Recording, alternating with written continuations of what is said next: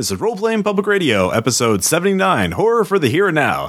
I'm Ross Payton, and with me, as always, Tom Church. Wow, you, you broke the format. You didn't introduce yourself first. Yeah, What? Are you trying something new? You know, I'm trying to freak you out, Tom. This is the Halloween, this is the horror episode, so I wanted to, you know, throw you off so you'd be all spooked out. Ross, it's me. Yeah. Yeah, you're gonna have to try harder. Well, Wear a dress or something. That'll that'll trip me out. yeah, I don't want to try that hard, though. Yeah, I could wear I could wear a dress and freak you out. Yes, It would work, it would. It would. Please don't wear a moo dude. Yeah. It's me. Uh, anyway, so uh, we're doing a episode on horror because uh, the last episode was about Base Raiders, my new Kickstarter project. But this is October, Halloween month, so I figured we need to do at least one horror themed episode because we do so much of it on the Actual Play podcast. We do. We we're known for doing the occasional foray into the scary. Yeah. and um, I wanted to uh, focus. I mean, we've done episodes in the past talking about general horror advice about pacing, rhythm, and that kind of thing. But this time I'd like to talk about, well, we'd like to talk about the general uh, aspects of doing horror in the here and now, i.e., 2012 or later, uh, as opposed to doing horror even 10 years earlier, Yeah. you know, 2002 or something like that. We want to do so. This episode is going to talk about what's unique about today, about uh, what's going on in the world, and what kind of things make things scary, and what are trends in horror that are interesting and uh, worth looking into, like the creepy pasta. You know. So, uh, anyways, we have a bit of news first. Uh, as I mentioned earlier, Base Raiders, my Kickstarter project for uh, the big RPPR Kickstarter project, is still underway. You still have time uh, to contribute. Uh, for fifteen dollars or more, you can get access to ten preview episodes of the Actual Play podcast. Uh, so I know a lot of you are fiends for that, and so if you want to get hooked up with your drug of choice, uh, you can get a PDF of the game when it comes out, and uh, get ten actual preview episodes before then. Uh, and if you get to hundred dollars or more, uh, we'll do a special online Q and A session where Tom and I will be hanging out uh, on webcam on probably Google Hangouts or something like that. Yeah, we- and uh, we'll answer your questions. And Answer your questions while you stare at our faces clearly made for radio.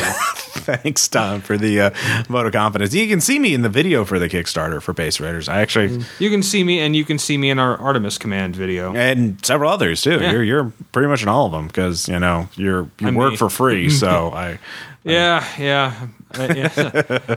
I'm very happy for that scale of work we're getting. yeah yeah you get hundred percent of the the YouTube ad profits, which is yeah. Let's not I, talk about. I put that penny and a half to good use. Fair enough. So uh, check out the rewards. Check out the Kickstarter. Uh, even if you're not a fan of the superhero genre, uh, there should be a lot of interesting stuff there for you to check out. Um, we also are going to. I, I also wanted to mention the uh, another Kickstarter for you know, all of you probably remember Cody Walker, who was a former member of RPPR's actual play group. He's he's sort He- of he's very missed. Yes, uh, he's gotten too busy with real life stuff. Uh, but he is doing a Kickstarter of his own called Noir City. It's a, uh comic book where the pagan god, it's basically old pagan gods plus noir crime hardball genre, and it's got a good artist uh, who does. It, it reminds me a little of Ben Templesmith in terms of the art style. Uh, so if you're a fan of Cody's work, uh, you should check it out. It's only five dollars for a digital copy of the comic book, and so yeah, those are that's your commands it. Yes, the cathartic uh, cathartic lobster commands it. So uh, I think that Do not deny his exoskeleton. so that kind of covers the uh, news. So why don't we talk about the, uh, the topic? So you let's. yes, so Tom, horror in the here and now. Uh, I know when we first started talking about it, you want to talk about some of the stuff that's sort of unique to horror now, or sort of the kind of the cliche, new cliches, I guess you could. Yes, uh, cliches. I mean, they stay cliches because for a reason, but Yeah. even the oldest cliches have to be updated. yeah, Like, um, let's go back to say the original Friday the Thirteenth. yeah, Isolation is a big part of that. Yeah. it's, it's a big part of a lot of horror.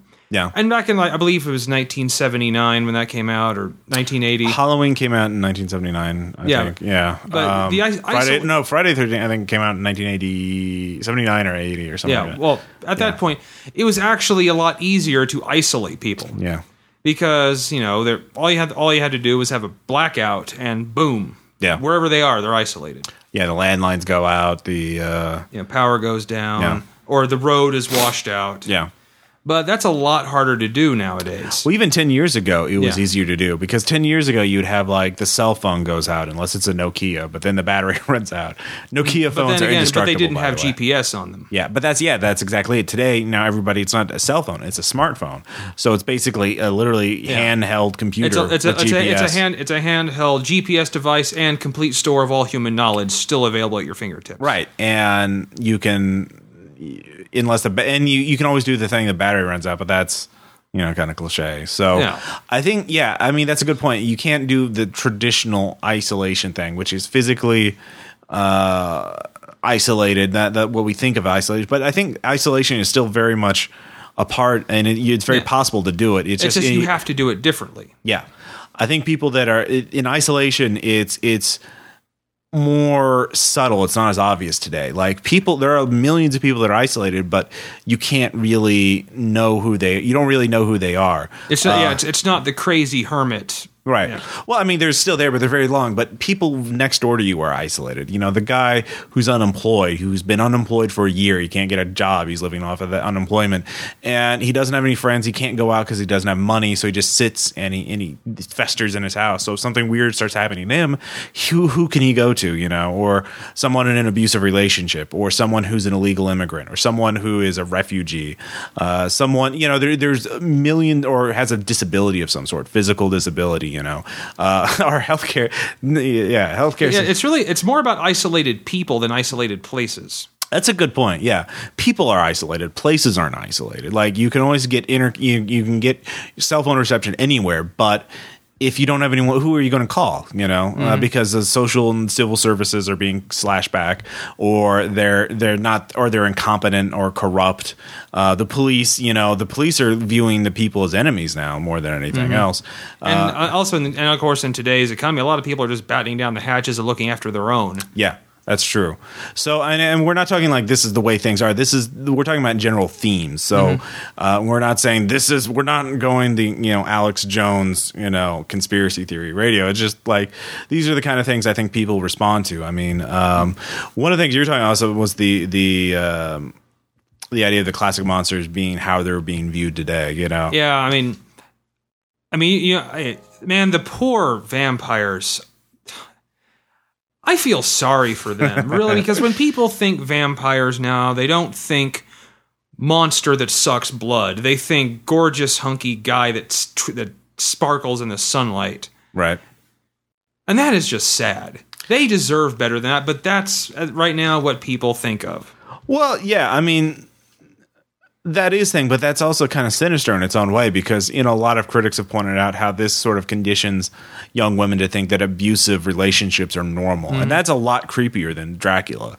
You know, the Mm-hmm. Well, idea it's- that it's some true. guy who watches you Well, while thing- you well, sleep without your yeah, permission. the thing is, yeah, what's scary about vampires now? It's not that it's not the blood drinking undead monster. Yeah. it's the stalker, yeah, which is I agree. You should be a scared be scared of that, but yeah, and that that seems to be like a very contemporary crime now. Is like the idea of stalking. I mean, stalking's been around longer for that, obviously, but stalk. it's, it's easier than ever to do. it's easier than ever to do, and the consequences are even more dramatically. I mean, we've all heard of the story of Amanda Todd, this mm. teenager who's killed herself over, you know, because of being on, bullied online, online bullying. I mean, that's mm-hmm. like from a Philip K. Dick novel. It's like the idea you can be driven to suicide by anonymous people over the internet that are just harassing you. And, or of course, in Todd's case, there's apparently bullying in her school as well. So, Right. I, I mean, I don't know the exact details, but these are the kind of things that, you know, are themes that people think are scary now. So you can kind of see this as how uh, these are the kind of things that are showing up in horror movies and horror stories, and the, the kind of things that I think are interesting, like that will make players respond in a horror game. So um, Because I mean, I, I've seen I there are, I, there have been some pretty good movies. That just it's about just a, a stalker, yeah. Not even a slasher. Just Well, I mean, that's the thing. Twilight is about a stalker. Only it's saying the stalker is right. You know, the stalker is the good guy. The stalker is the one she should be with. So you, so if somebody's being like this to you in real life, that's a sign of true love, not a sign of an abusive. Have to ass- get the hell Yeah. out. Yeah, exactly. And the, yeah, so that's even that's terrifying in its own way. and Um, uh, like another another classic werewolves. They've Yeah. Now, gra- granted, their popularity has dwindled dramatically, Yeah.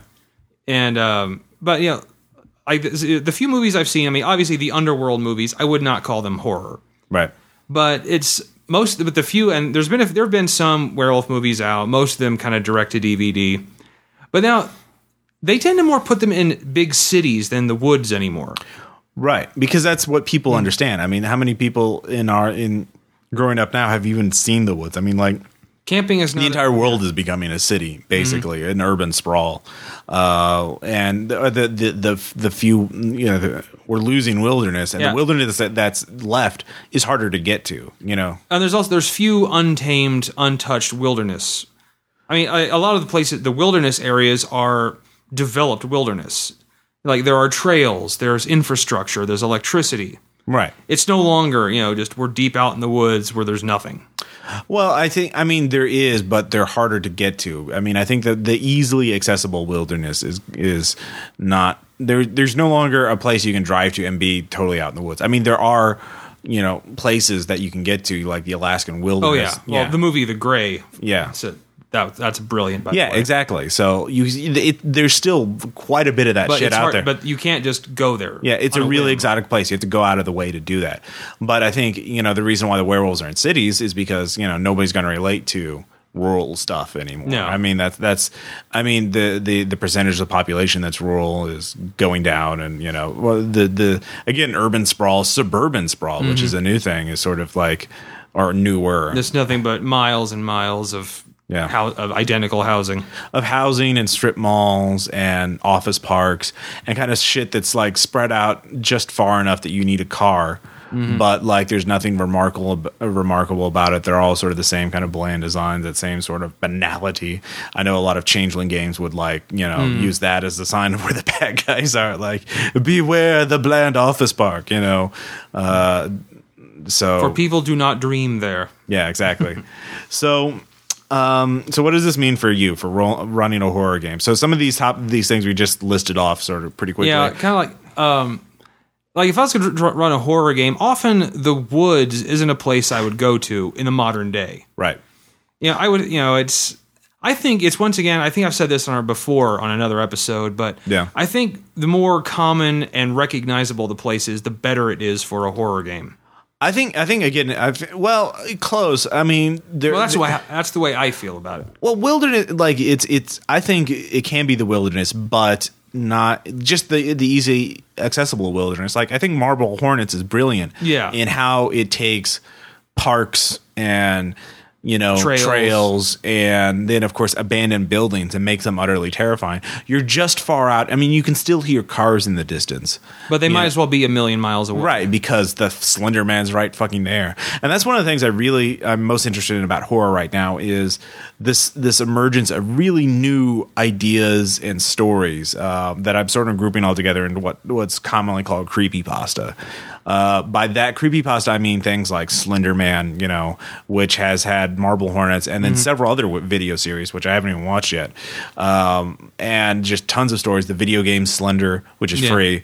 I played that. Yeah, it's it's it's a fun, it's a neat little It's game. simple as hell, but Yeah. it's very effective. Um, and Caleb, you know, he's he's a, a teacher, and he tells us that his students are into it as well, and they're just you know, um, not on the cutting edge of a lot of things. But then, uh, aside from creepypasta, there's also the SCP wiki, uh, the secure, contain, protect protocols, uh, where people write these stories that are just these bizarre objects and entities that have to be imprisoned, and uh, the procedures for doing that, and that's really cool.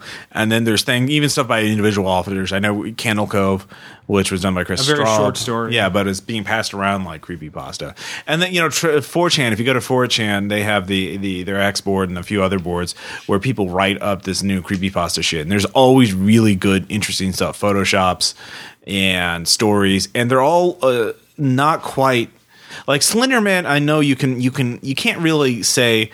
Well, Slenderman's just a ripoff of, or just a derivation of X. Mm-hmm. Like, you know, Twilight's obviously, you know, a derivation of Dracula and Anne Rice, and, you know, that whole vampire tradition is just the next thing. But you know, you can't really go to Slenderman. Oh, well, Slenderman came from that. You know, you No, can't- it's it's original. It's yeah. new. Yeah, exactly. So that's one of the things I find really interesting about it. And I think Marble Hornets kind of show gives you a blueprint for how to do this kind of story, how to do horror in the here and now. I mean, let's see, we have the main character, uh, Jay, and he's isolated because who can he talk to about this? Yeah, Um, he, even though he has a cell phone, he apparently has a lot of money because he can just afford hotel rooms and for months at a time. yeah, and a car and all this other shit. But he's being stalked by this thing. He doesn't By, know. well, by a thing and by Alex. What? Uh, uh, well, eventually, like that's kind of a twist. Like first, Alex is his friend. That and he's trying now- to find, and then and he finds him. and then he's not who he seems to be. And then there's Tim, and then there's these characters. It's about ambiguity too. Like you don't know who you can trust. Uh, you don't know what's really going on. There's kind of this David Lynchian thing, I think, in a lot Mm-hmm. of really new horror stuff where you're not like, you know, Twilight at least tells you these are vampires. This is blah blah blah. It's a very traditional kind of story in that sense. You know, this is what a vampire Mm-hmm. And, is. yeah, and they haven't This- they haven't really even talked about Slender Man much in yeah, that. he's just yeah, he's just He's that thing. th- th- like this, like that, like that thing. I don't even think they've used the word Slender Man in there. No, actually, actually, I believe uh, actually in actual Marble Hornets he's retur referred to as the operator. Yeah, and yeah, that's true. And yeah, there's the sigil, the operator sigil, that circle with the X through it. Mm-hmm, but yeah, they've only. They, I mean, I remember one episode they were walking like mentioning some story about hanging people from trees and their limbs would Yeah, warp. But that's really that's all they've. Re- that's the only one I can remember they've actually gotten into. yeah, and they've done like been. 64, 65 episodes, something like that. Mm-hmm. And yeah, so there's this ambiguity. So one, I hope they actually do wrap it up. I hope they don't pull a Lost. You hear me, Slender Man people? You know, or Marble Hornets people? Come up with a fucking backstory. So, And end it. Yeah. Well, at least give me some sort of resolution. You know, like give me a season finale.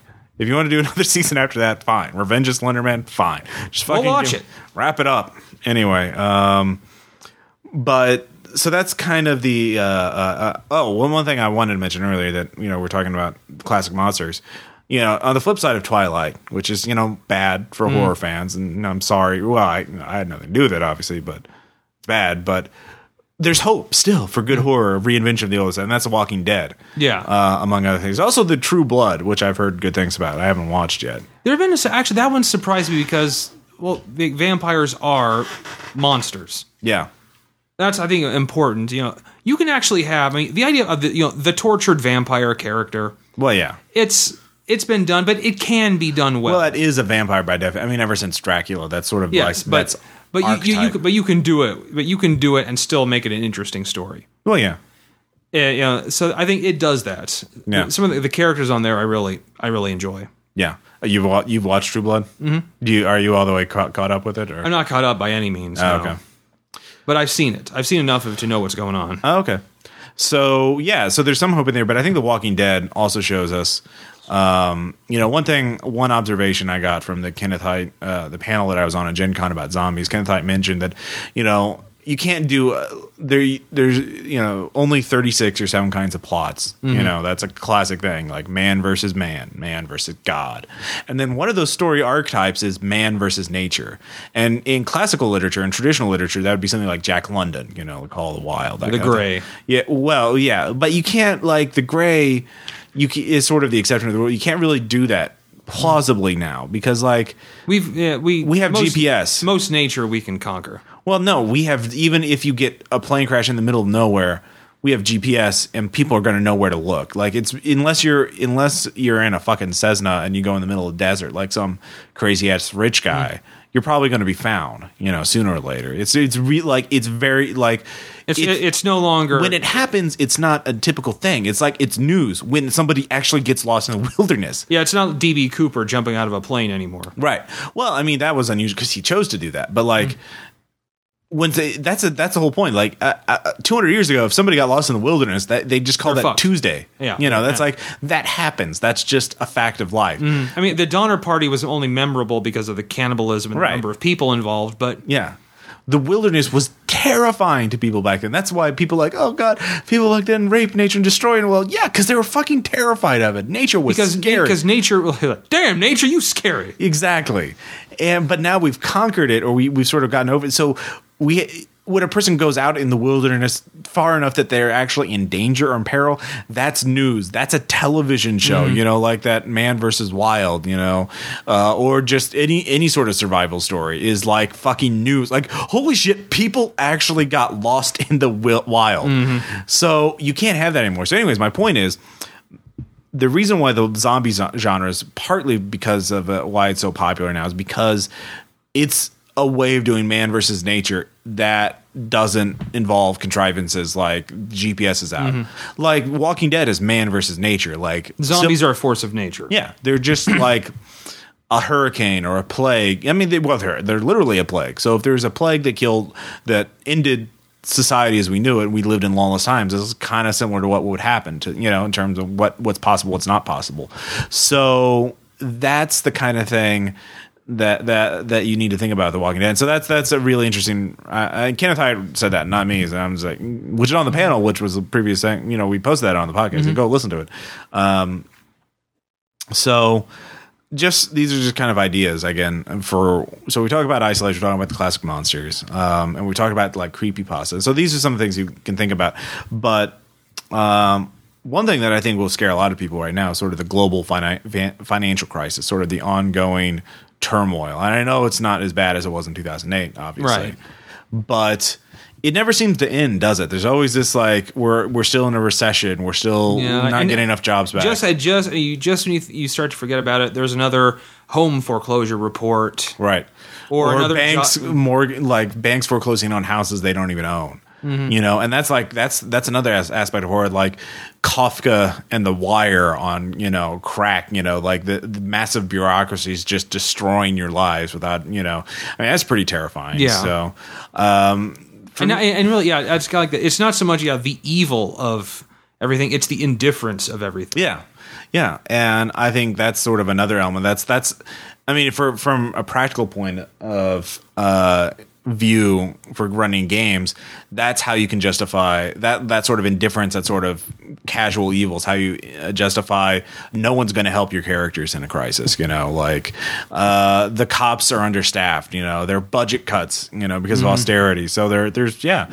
the lights go out. What do you mean the street lights go out? Well, Brownouts. yeah. Well, no, they just cut the budget. Like we, we can only have a third of them on. So there's one at the other end of the block. You're in darkness now. Have fun with the vampire chasing you.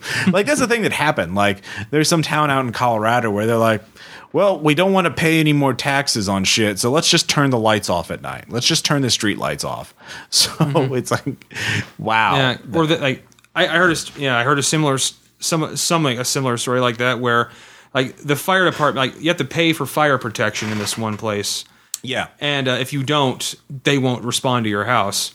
Well, no, they will. Uh, I actually know a little more about it. Um, the details are there's a town and then there's the county around it. So there's a lot of houses that are outside of city limits, so they don't pay any of the city taxes, including taxes for firefighters.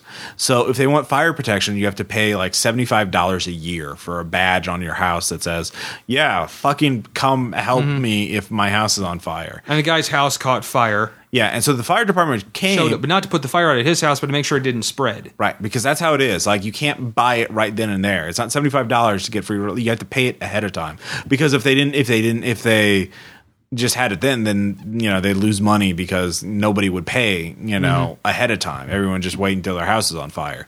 So you know it was national tragedy. But I mean uh, that's the thing. They were people were living outside of the city, so they wouldn't pay the taxes, so they didn't get the firefighters. And then they complain, well, wait, how dare you let my house burn down? Well, you know it's it's tragic and that's kind of the thing is this this this you know back in the 80s everyone was afraid of nuclear apocalypse you know Yeah, with yeah. the, with the cold and you know back in the 50s we're still afraid of this Well, shit. I mean, the movie The Day After scared the crap out of Reagan. yeah that's true It really did. Actually, traumatized him. I mean, and you can see it in stuff like the Terminator series, you know, obviously. Uh, and then even earlier in the 50s, you had horror movies like Invasion of the Body Snatchers. Them. Afraid, yeah. Uh, well, Well, nuclear fears. well, nuclear fears, but also invasion of the body. Communists. yeah, communists, subversion, infiltration. You can see how the today, of course, the idea that's that's like quaint. That's like The thinking and like, of, of, of empires taking us over. yeah, nobody's wants to take us over. Like everything's just falling apart. You know, there's nobody, and that's why The Walking Dead is, I think, resonating so well. Is, is because again, everything's collapsing. Nobody knows why. you know all these events are sort of disconnected nobody has a real clear narrative of what who's good who's evil what's the right path what's the wrong path so you have this this this terrible ambiguity um and like one thing that I found out is really terrifying. You know, Greece is sort of the the the at the forefront of this European austerity crisis, where they're like, you know, the we're, we have to make budget cuts to pay our debt off, and the people are like, no, don't. We want things like healthcare and you know, food and jobs and. Uh, Also, we don't Well, pay you didn't pay your fucking taxes, you know, like well, and so they're back and forth. Mm-hmm. So there have been a lot of riots and a lot of social instability and a lot of chaos. Um, but one, the newest crisis that I'm finding out is that the police of Greece have a lot of membership in this organization called the Golden Dawn, which uh, they're neo-fascists. So like the police, the the Golden Dawn are literally beating protesters up, and police are watching them do it. And protesters are literally begging for help from the police, and the police are like, "Yeah, you deserve it." You know, I mean that's terrifying. You know Yeah. that they're they're they're sort of these uh, thugs. Just you know, again, that's sort of banal sort of thing. Just like, you don't need a monster, you just need some jackbooted thug breaking your face in. and then Uh. and then and then other other people to ignore it. Yeah, exactly. Look away. And I know, um, and so a lot of the fears today are sort of political or partisan in nature. I know both sides of like both political parties think the other one's the antichrist, and that's been that's sort of like a thing that's going on for decades and decades. But um, you know, so that's not really new. But you can kind of see how it's not really one party; it's just sort of the way the people that are in power are trying to take both i think it's interesting that both the the, the conservatives and liberals in this country Mm-hmm. and others think the elites are the ones screwing them over you know and Yeah. it's the liberal elites or it's the koch brothers or you know it's it, so you know it's always the rich guys screwing over the little people but um i don't know it's it's these are interesting themes to work with in a horror game i don't know if you but again there there's the uh, the the the, the thing that i don't want to like fully endorse that thing is because that get, that might get a little too you know political. Political. Well, and you know how you want to make horror immediate and personal too. You don't want to make it like a conspiracy theory where you know, that's suspense, not horror. yeah, that's a good point. And you, you- so you kind of you have to be careful about how many things you throw in. Um, you know, again, uh, talking about banality, we we talk about things like how we're so indifferent to stuff now. We have information overload and like you know mass shootings practically every month, every few weeks. You know, uh, by the time they have one, you know, the next day it's it's off the the uh, most part out, of the news. Um, And actually, I was just I was thinking like, you know what what movie actually could have made a really good horror movie if its tone was different, a little What? different. Hot Fuzz. The town council yeah, of, you know, that that town. Yeah, I really think I mean if it had, if they got rid of the comedic overtones and just and just had like, you know, Simon Pegg's character come to this town and he just starts seeing all this stuff that everyone keeps claiming is accidents. yeah, And then, you know, he finds out it's actually they're actually killing people just to maintain the illusion of their town. yeah. And if it had actually ended with him like getting killed at the after seeing encountering them, Yeah. that would have been an effective horror story. I think there, yeah, I think a lot of people would resonate with that. I mean, there's a, there's a lot of, I mean, you can see this in kind of the conspiracy theories that are popular uh, around, you know, everything from death panels to, uh, you know, stories about, uh, well, I mean, yeah, there's actually true things, you know, people like political prisoners in totalitarian countries being harvested for organs while they're still alive and stuff like that. So mm-hmm. you can see that same kind of that element, the idea that there's too many people and we need to, we, we only the right people need to live. You Yeah. know, we need to cut off those moochers, those Yeah. those bad people, those punk kids. You know, Another thing I've noticed, a lot of horrors become really secular. You know, That's true. The devil is not a big part in yeah, horror movies now. Uh, yeah. Like in the seventies, you had you know well, it started with, with The Exorcist. Exorcist, The Omen, uh, the Seventh Rosemary's Seal, Baby. or Seventh Sign. Uh, yeah, Rosemary's Baby, very good.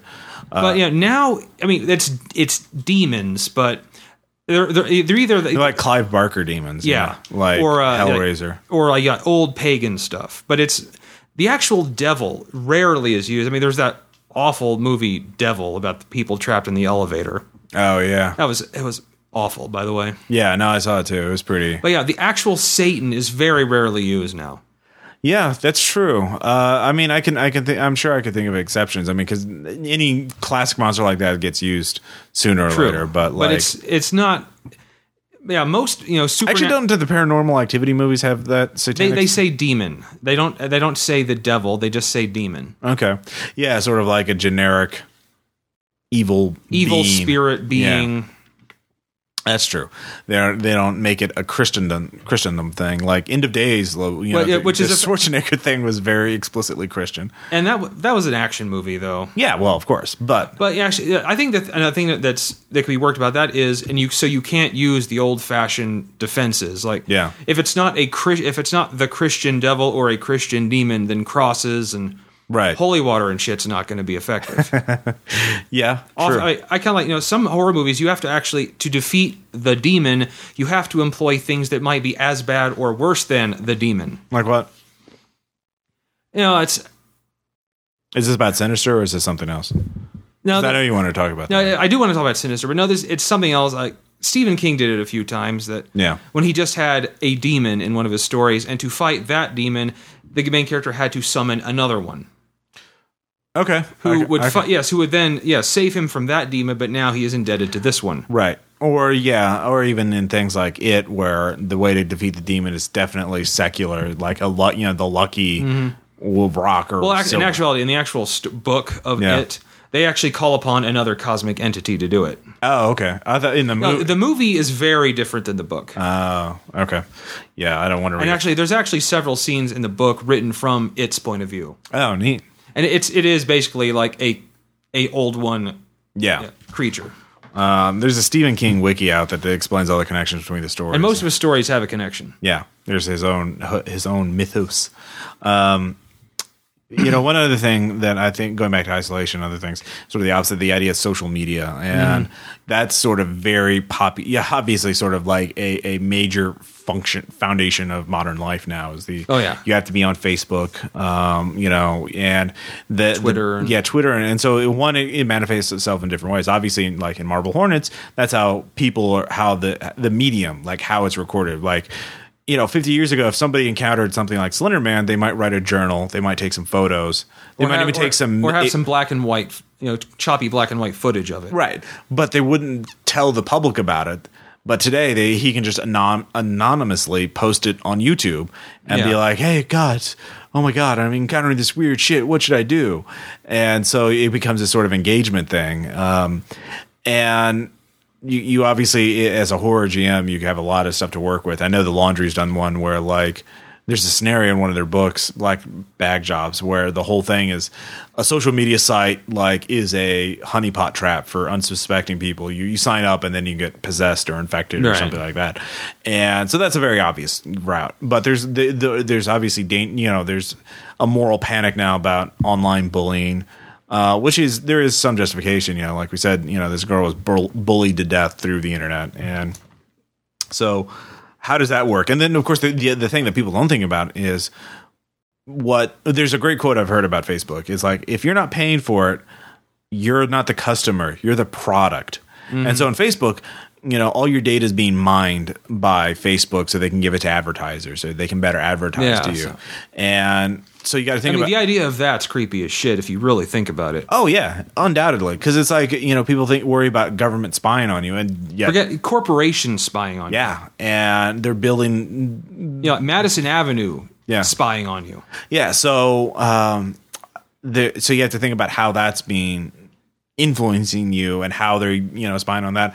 You know, obviously for horror GM, like you know, like how did the bad guys know where you were? Well, they figured out who you were by your social media profile. Oh, well, he posted this, he posted this, and then he posted these cryptic warnings, and then he disappeared. And his phone GPS showed her he was here in this graveyard. Oh, well, he's obviously made contact with the old ones. We need to go, you know, Yeah. kidnap his ass, you know, or something like that. So that that's uh, the panopticon, um, and it's you know very direct too. Um, and I mentioned this before, probably on some other podcast or something like that.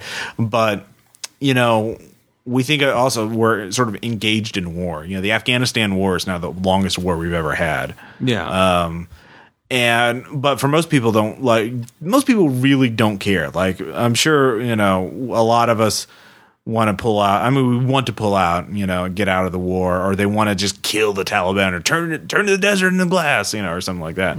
But like you're not going to go out and protest it anymore. You're not going to spend a lot of energy trying to get people out of it or anything like that. It's just, you know, you got too much shit to do anyway. But and you can only and really people have slow have, have short attention spans. Right. Uh, and the thing about uh, the Afghanistan war, you know, people think, well, that's just over there. It's not going to affect me, you know. Right. And the thing is, it does affect you because what ha- what's happened, and you can see this uh, uh, in several different ways, is what we've learned.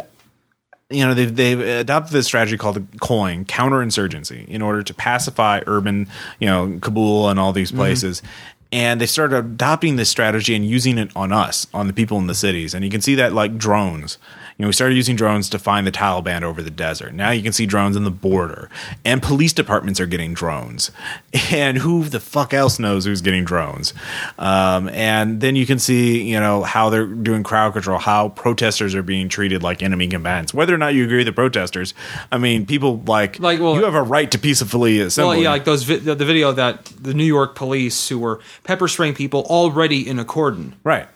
And so, you know, what if you're just some schmuck who is just on his way to work and you get into a protest and, you know, you're caught between the hippies and the, you know, the cops. You know, that that's a terrifying thing. And then you get caught in the system and then you're, you know, grinding away. Um, and then, of course, that's a great scene for a supernat, you know, uh, a, a, uh, what do they call a powder keg ready you know waiting for someone to ignite it. You know someone uses a bit of magic or throws a monster in there and then oh shit all, All hell breaks loose. yeah. So that's a very i think that would be a very min- memorable uh, uh, point. Um and you're kind of you know uh so yeah i, I so there, these are just some of the things again what we're sort of throwing out to give you ideas for Yeah. modern like 2012 scenarios. Yeah, and also I, I I'm going to actually mention a movie now, Sinister. right It's uh, it was actually it was one of the first horror movies in a long time that actually made an impression on me. yeah That one of those that afterwards I was kind of like "Oh, I'm still a little creeped out here because after leaving the theater at night, it's very hard to do that with me with horror Right. movies. This one actually did it because it kept things. I mean, because it had such stunning visuals, but like you know, coming from very unclear media. I mean, the point in the story that this guy finds reels of Super 8 footage, right and, you know, it's labeled like you know the barbecue, the pool party, and it's showing like families, you know, just having having fun, and then it suddenly cuts to all the members of the family being killed, and it's not. I think it's and it, they did less is more. It's not you know they don't show them getting chopped up by a lawnmower or something. It's like the opening scene of the movie, which and I'm going to say it here, so this is a spoiler warning. Skip this part if you don't want to hear it. All right Now, the opening scene is just Super 8 footage of a family of like the you know like four members of a family tied to a tree with bags over the heads and nooses, and then the it's the tr- limb is just slowly lifted and they just start strangling. jesus That's it. wow Yeah, you know, um, there's no sound to it. Just Super 8 footage of that, and I like I like to do that because it's showing that you know like usually old like older stuff is a little more scary than newer stuff. Yeah. And it, that kind of goes to technology. Yeah. that's scary in movies. You know, I mean, you know, you could you know once before like you know grainy white black and white photographs were good in horror movies.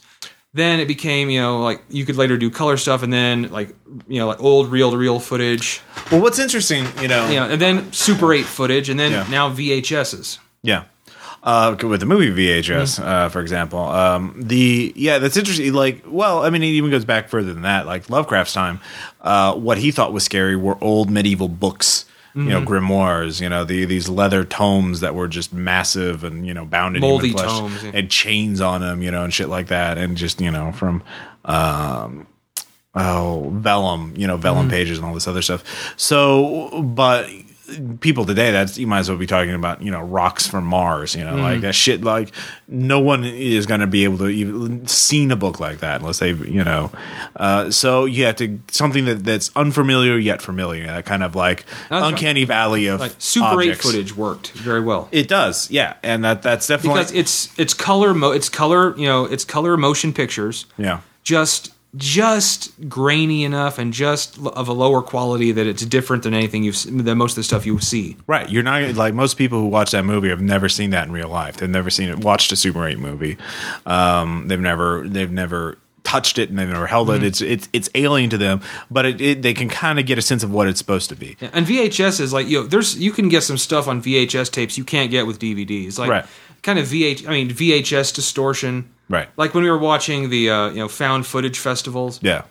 some of those videos that they had, you know, they had, you know, errors and damage that you just can't make in DVDs.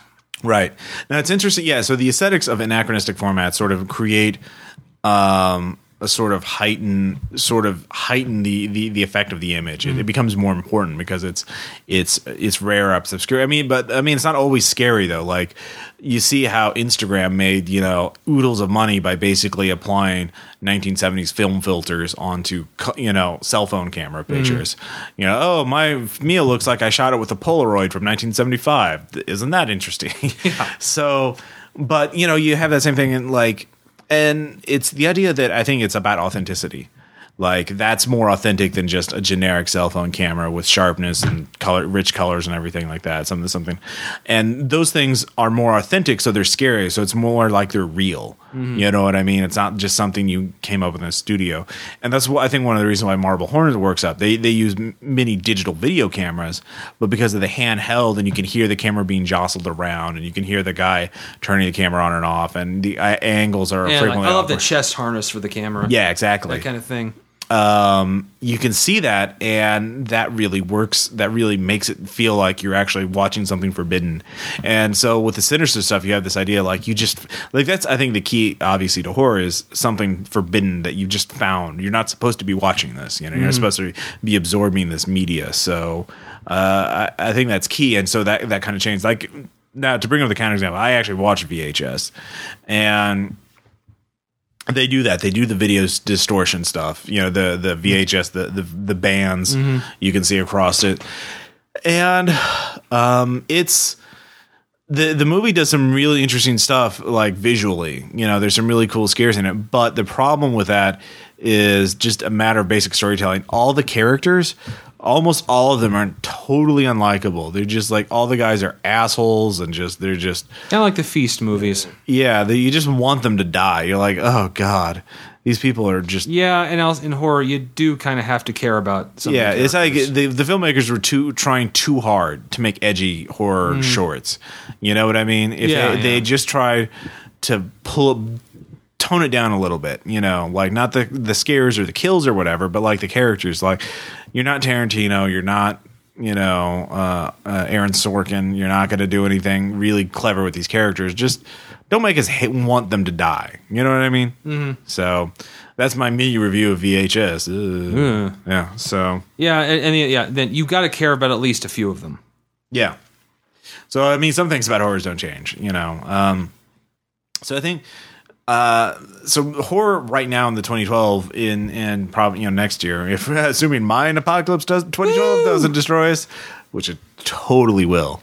Uh, just like it was totally supposed to in 2000 or like it was totally supposed to the th- next Ah, last, I a few know. hundred no, times it was in always history. 2012 I never heard about the Mayan apocalypse actually th- there's actually you're talking thing about Y2K well yeah but there's there's a website of everyone who ever predicted the end of the world in recorded history and the date he predicted it was going to happen.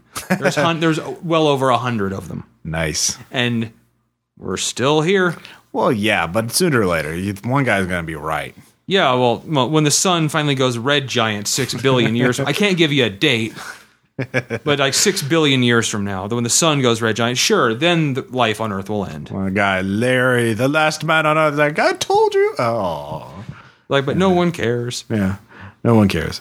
So, um, so yeah. So when you're doing a game set in the here and now, you think about these things we've been talking about to try and give your to make your make your scenario more unique instead of like a lot of people just hear the scenario is set in the here and now, and that's kind of an ambiguous like between the 90s and now. Like Delta Green games are typically set in the 1990s, and you know you don't really think about the stuff that makes this year, this these few years different from even Right. the early part of the 2000s. You know, uh, and Yeah, but there are there yeah. are important differences. because you know i actually of like you know the 80s and 90s was kind of like abandoned industrial areas yeah, now it's more kind of like abandoned Suburban. suburbs Yeah.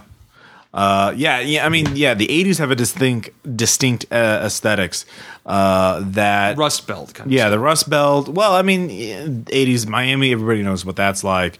Uh, It's either bright. It's either brightly colored, yeah, or Bruce Springsteen. yeah, or it's or drab, dim, you know, in Yeah. factories just rusting in the rusting in dim light. Yeah, and then in the '90s you have grunge and blah blah blah, gangster rap, and so you you you know what these eras are like. So what's what? So think about the era you're in right now that makes it interesting or unique, and uh, apply that to your horror games. I think the players will like it a lot more, uh, and they'll respond to it more. So, uh, and so don't think you know don't just because your players have cell phone or smartphones doesn't mean you can't isolate them.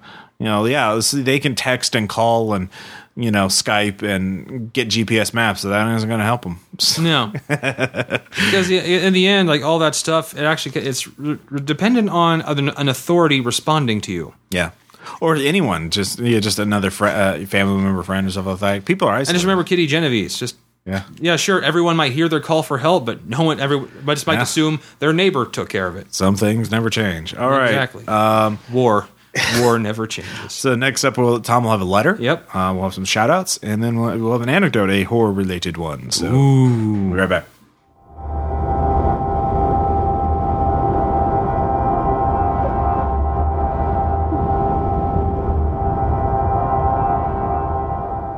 Well, Halloween is only a matter of days away. That means a lot of different things depending on one's perspective. To me, it means two things candy and drunks. Now, both of these things happen many times a year. What makes Halloween special is that I get to see both with people in costumes. Sure, I could see a busty girl vomiting in public on many nights of the year, but only on Halloween can I see a busty girl throwing up in public while wearing a sexy nurse outfit. By fuck, I love the holidays. It is also a time of year that I watch a glut of horror movies. I watch horror movies throughout the year, but October is the month I really celebrate them. And as a horror fan, I notice trends in such movies. One of those trends is the way horror movies can make certain professions terrifying. For example, Silence of the Lambs made psychiatric medicine horrific. The Exorcist had the clergy. Saw had mechanical engineering. From Beyond had theoretical physics. The Blair Witch Project had amateur filmmaking. After that, about 9 trillion movies also had amateur filmmaking. This letter, I would like to explore the professions that have yet to be focused on in horror movies. Let's start with a chiropractor. While I have never had the experience of an adjustment, I have heard the noises from an exam loads of bones and tendons cracking and yelps of pain. It wouldn't take much imagination to, to think of Sweeney Todd, the chiropractor, luring victims into his clinic and snapping their necks and spine. Or how about a glass blower? Some bearded Silver Dollar City craftsman who chops up corpses and throws in the pieces into some blown glass pot. He could claim the body parts were tiny bubbles of imperfection, letting the tourists know it was indeed handcrafted. Another, another that could be done is a dermatologist. Doesn't sound scary, but they are the only doctor that uses liquid nitrogen regularly in their work. Imagine some Anton Chigurh dermatologist wheeling around a tank of liquid nitroglycerin, freezing his victims' faces off and shattering them with a reflex hammer. Finally, how about a psychopath that works for Best Buy as a Geek Squad member? He could travel to clients' houses, and if the person turns out to be a moron who forgot to plug the computer in, he stabs them in the eye with his soldering gun. It could be called tech support. So, as your season of drunks and candy approach, don't fail to see the horror potential in the people you see working around you. Whether it is the UPS guy with the eye patch or the fry cook at Waffle House who constantly mutters to himself, and the only sound you can make out is your first name, recognize the grisly scenario that could, un- that could unfold. That's what Halloween is all about. Happy holidays.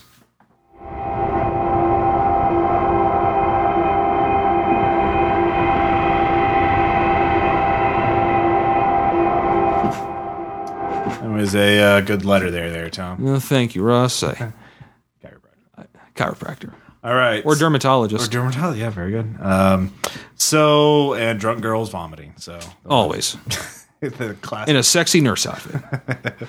Uh, so uh, shout outs. Uh, right. First off, let's talk about one I think we're both going to share. Uh, movie. We uh, watched. We, was we, we watched. Yeah, Seven Wild- Psychopaths. Yeah, watched that last night, man. Yeah. Well, Wow. Uh, yeah, it's from the same direct, writer director of the movie In Bruges, uh, which is a must see. I know you haven't seen it yet, Tom, but you really Mm-hmm. I plan to. You plan to. It's amazing. Uh, but anyways, in Seven Psychopaths, Christopher fucking Walking, Christopher fucking Walken, sorry, Mm-hmm. uh, Tom Con- Waits. Tom motherfucking Tom Waits, uh, Colin Farrell. Sam Rockwell, Woody Harrelson, and there's seven psychopaths in the movie, and there is They really are. they really are pretty fucking psycho, and it's I don't want to say much else because it's just so great, and it's like it's a delightfully twisted movie that you really just need to see. It you know it's very it goes in very unexpected places, and Yeah. it's just it's just super it's just swell it's just And a super. Shih Tzu. and yeah and like it's christopher fucking walken i mean like what how can you go wrong Being the you know, being him, just being him. yeah exactly so You do not it's, mess it's, with it's that. an art house movie it's not going to play in mini theaters it's not getting a lot of you know bud marketing budget or whatever uh, but it's worth It's well seeing. worth well Oh worth the admission. So, uh, first off, I would like to mention uh, Kerberos Club, uh, the Fate Edition. Uh, as you know, Base Raiders is going to be using Fate RPG, and Sure. um, Kerberos Club, the fruit was which was originally a Wild Talent setting, uh, is now they came up with a standalone version of it for uh, using the Fate RPG rules. And they came up the guy who wrote it, who did the adaptation, Mike Olson, uh, came up with what he calls Strange Fate, uh, which is a variation of the Fate RPG rules that has their own rules for superpowers, which are a little simpler than Wild Talent's, a little more streamlined. Well, it's a Fate RPG system, so it's totally different. Sure. And I've been reading up. I really like it, and I'm going to be adapting it for Base Raiders. So you'll be seeing a another version of that soon. So yeah, So learn to check it out. Yeah. Just do it. So and Kerberos Club is just great. I mean, steampunk superheroes. You know, Mm-hmm. Victorian era superheroes. So what? What more do you want? Yeah, exactly. Jesus, Come on, Beal. And next up is a movie that Ross and I watched with watched with a group of uh, associates, Well, yeah, RPPR crew. Ugh. Yeah, Jason, etc. people that Yeah, best people in the world. yeah. Anyway, the movie is kind of a horror comedy, Buddy comedy. buddy horror buddy comedy called uh, The Revenant, Yeah, and uh, based about a guy that gets killed in I, I believe it's Iraq. yeah, He gets killed, body sent back, big funeral, and then he comes back to life as an undead, yeah, a proper undead. yeah. He- Essentially, using zombies the world, he comes back as a talking zombie who's not quite psychotic yet. Yeah. So he, you know, he goes back to his stoner friend, hangs that crashes at his pad, and yeah, things go. And his friend, his friend tries to help him out in his new existence. Yeah. And his girlfriend or his Mm-hmm. fiance uh, tries to deal with this, and yeah, it's just it's it's a crazy movie. It will go places you did not expect it to go to. yeah. Oh my god. And it's yeah, it's hilarious. It's great for Halloween. It's pretty gory uh, if you're a gore fan. Uh, and, and it's got a little bit of everything. So It's definitely one you should. It's one you should check out. Yeah, the violence, gore. Com- what more do you want? yeah, geez, people Come on, are very people. demanding. Yeah. So um, next up, I'd like to talk about uh, one last show, the that I've been wat- I've watched on Netflix, and it's on Amazon too.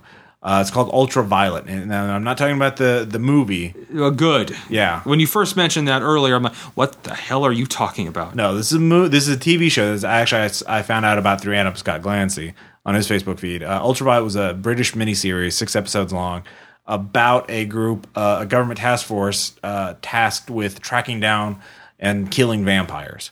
There's a Always conspiracy good. of vampires, and the British have to stop it.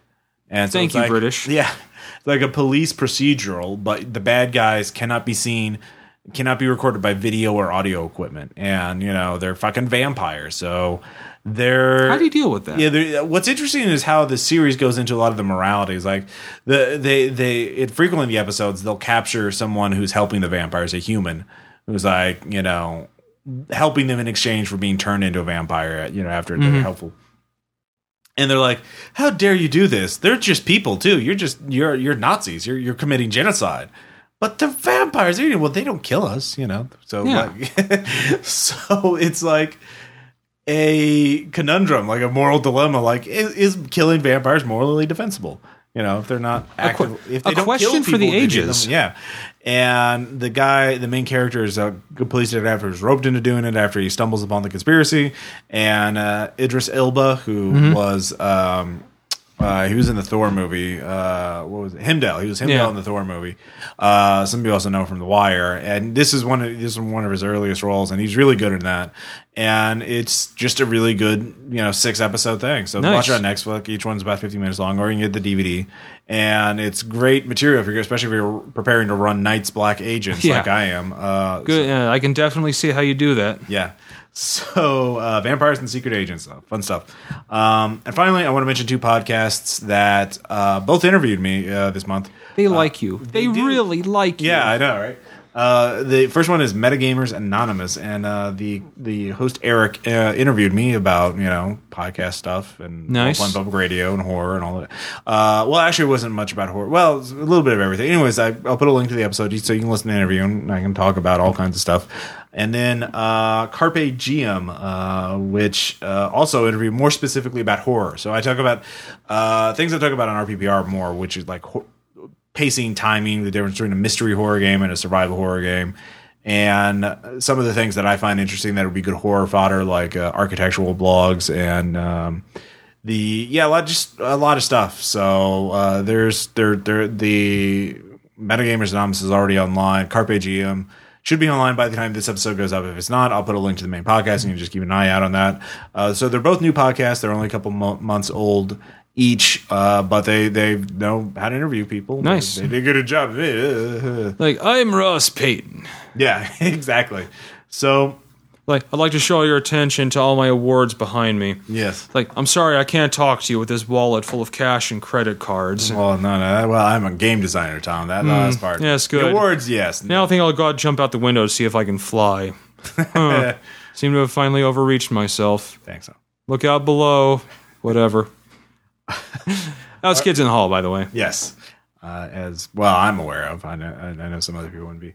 Uh, the uh, finally, I like to do some anecdote. Sure. we need to do the anecdote, And it's, considering this time of the year, it's got to be a horror anecdote. of course.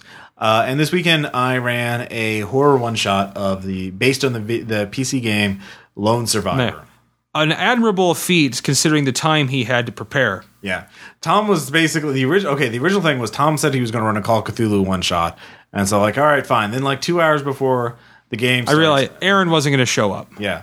So we're like, oh well, I, I'm not going to run anything, t- Ross. Like, well, What do you it, Tom. have? I'll I'll run something. Well, I didn't have. But Fuck it, we'll do it live. basically, yeah. So I look, Ross O'Reilly over here. I think about something. Uh, you know, I actually have a thread on the RPPR forums, like upcoming one shots, and like I look at them, and most of them are in different systems, like Dark Heresy and Rogue Trader, and it's like I, I I want to run them, but I need more time to prep something like that. So I need something that I'm familiar with. So Fear itself is about as simple and easy system to run True. horror as anything. Character creation went quite quickly. Yeah.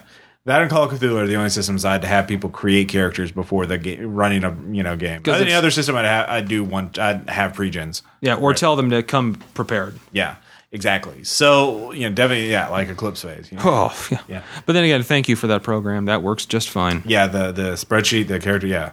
But anyway, so the the basic premise of Lone Survivor is you're uh, you're a you're a lone survivor of a plague. Like there's a plague that wiped out the city, killed all most of the people, and the ones it didn't kill are Monsters. mutated monster things. Uh, so I modified a little bit. Everybody wasn't trapped in the same apartment building, uh, but two of the PCs had people they were taking care of that helped recover their sanity. The other person, uh, David, was better at combat and fighting investigation, but was a didn't have anybody to take care of. So he talked to a skull of a former person he knew. So uh, Perfectly normal. yeah. And so I had the game. We started the game. So I don't need to talk about it. Yeah, and no, for the record, I did not play a German werewolf guy. Yeah. No, I, no, I was actually I was actually a psychiatrist, and I had a uh, mine was a female patient that I had found in a hospital. You know, who basically was undergoing surgery at the time the plague hit, so she was just left there. So I saved her, and uh, it was basically it was basically just it was a it was a game of choices. Yeah. You know, like well, we had stuff we had to do, but it was up to us how we did it Yeah. and uh, or and if we kept those people we were looking after alive or ignored them. Yeah. So it was all about choices, and um, I think at some point in the game I kind of realized what was I realized what the general idea was and what we should probably avoid doing. So um, now I went along with that. It turned out to be the correct thing to do, but just the whole journey to get there was really great. Okay. I don't want to reveal too much with, before it's posted. You know, Well, it's gonna be. I'm definitely gonna make that one of the preview episodes. for Sure. Base Raiders Kickstarter. Hint, hint, hint. nudge, nudge. Say no more. Uh, so it'll be a while before you get a chance to listen to it. Um, there any any particular favorite bits or player moments or anything? I think we all had our moments in that game. What about yours? Well, I, I made a joke that apparently uh, just killed. Yeah. As I forget, I forget the joke right now, or maybe I don't. Re- I do remember it. I'm just making you look pay for it just to listen to my awesome joke. Yeah. Or wait for months and months at a time. And let's be honest, you can't do that. Yeah. So in Lone Survivor, one of the other thing mechanics is uh, premise of the game is that uh, you have these weird dreams and you talk to people in your dreams. And uh, when you wake up, you'll have pills in your medicine cabinet, green, red, or blue. And each pill has a different effect. And Depending on and and effects of what you know, popping them has consequences sometimes. so the some pills were yeah each pill is Some pill makes you larger. Some pills make you small. and the ones that mother gives you, I'm sorry, one. Yeah. So the so I let them experiment with that, trying to figure out what each pill does. Uh, let them figure out how they're gonna. First, they had to get food. They had to search the place uh, to get more supplies. and they figured out a way to get out of the apartment building. Uh, then that Yeah. was I, I think one other thing I loved, we actually had a whole really cool scene of just us having succeeded quite well in our food run. yeah Kind of just having a cool, just together moment with all the survivors. yeah I really kind of like, I like that. yeah. I definitely it gave me a lot of time. Like the next Kickstarter project I definitely do is going to be a horror game that's based on some of the stuff we talked about. And the idea will be you're it's going to be post-apocalyptic and dystopian at the same time. Well, the idea is you live if you live in the city, you live in this corporate controlled, everything's privatized, everything's horrible. You're just this wage slave at best. You're a number on a ledger. You're a number on a ledger. You're expendable. You have to, and there's these things that are crawling out of the woodworks that you you can, you have to ignore. And nobody talks about and nobody talks about what's outside the cities. But if you're outside the cities, you're in the these this abandoned suburban sprawl where there's squatters and gangs and just you know the lights don't the you know power doesn't work anymore. And they're even worse creatures and monsters. So like the idea is you're you're scavenging in suburbia or you're trying to deal with an insane bureaucracy in the city. Um, and that's like what i really liked about the game was how you guys like wrote down every time you found a package of ramen noodles and chips and like every and a candy bar. And you just like every little scrap like i think druid said at the end he, oh man i wish we could have played more like had a campaign like go into the city because like it took you guys four hours just to get out of the apartment building Yeah. and like that you know it was already like 11 uh, this is going to be one shot not a campaign so i just said just called it then and there Right. And- but you could totally see how that would be a campaign oh, yeah, totally. uh, and that would be one you'd want to play right Oh, yeah. yeah. So that's kind of like what I want to go for that. Um, but obviously, I have to get Base Raiders up because uh, I'm really excited about Base Raiders. There'll be a lot of horror stuff in Base Raiders too. So, Well, yeah. zombified clones of superheroes and Zombies. Yeah. What a concept. zombie superheroes. Yeah. Uh, so, uh, but yeah, that, that that's something to look forward to if you're uh, an AP fiend, and uh, I think that kind of wraps up. I think it does. Uh, yeah, please post any comments, feedback you have on this episode. We'd love to hear Yeah. them. And Have a happy uh, Halloween, everybody. Yep, we'll be back later. If we is RPPR episode 79, Horror in the Here and Now. And uh, assuming the Mayan apocalypse doesn't happen, we'll see you guys next time. Indeed.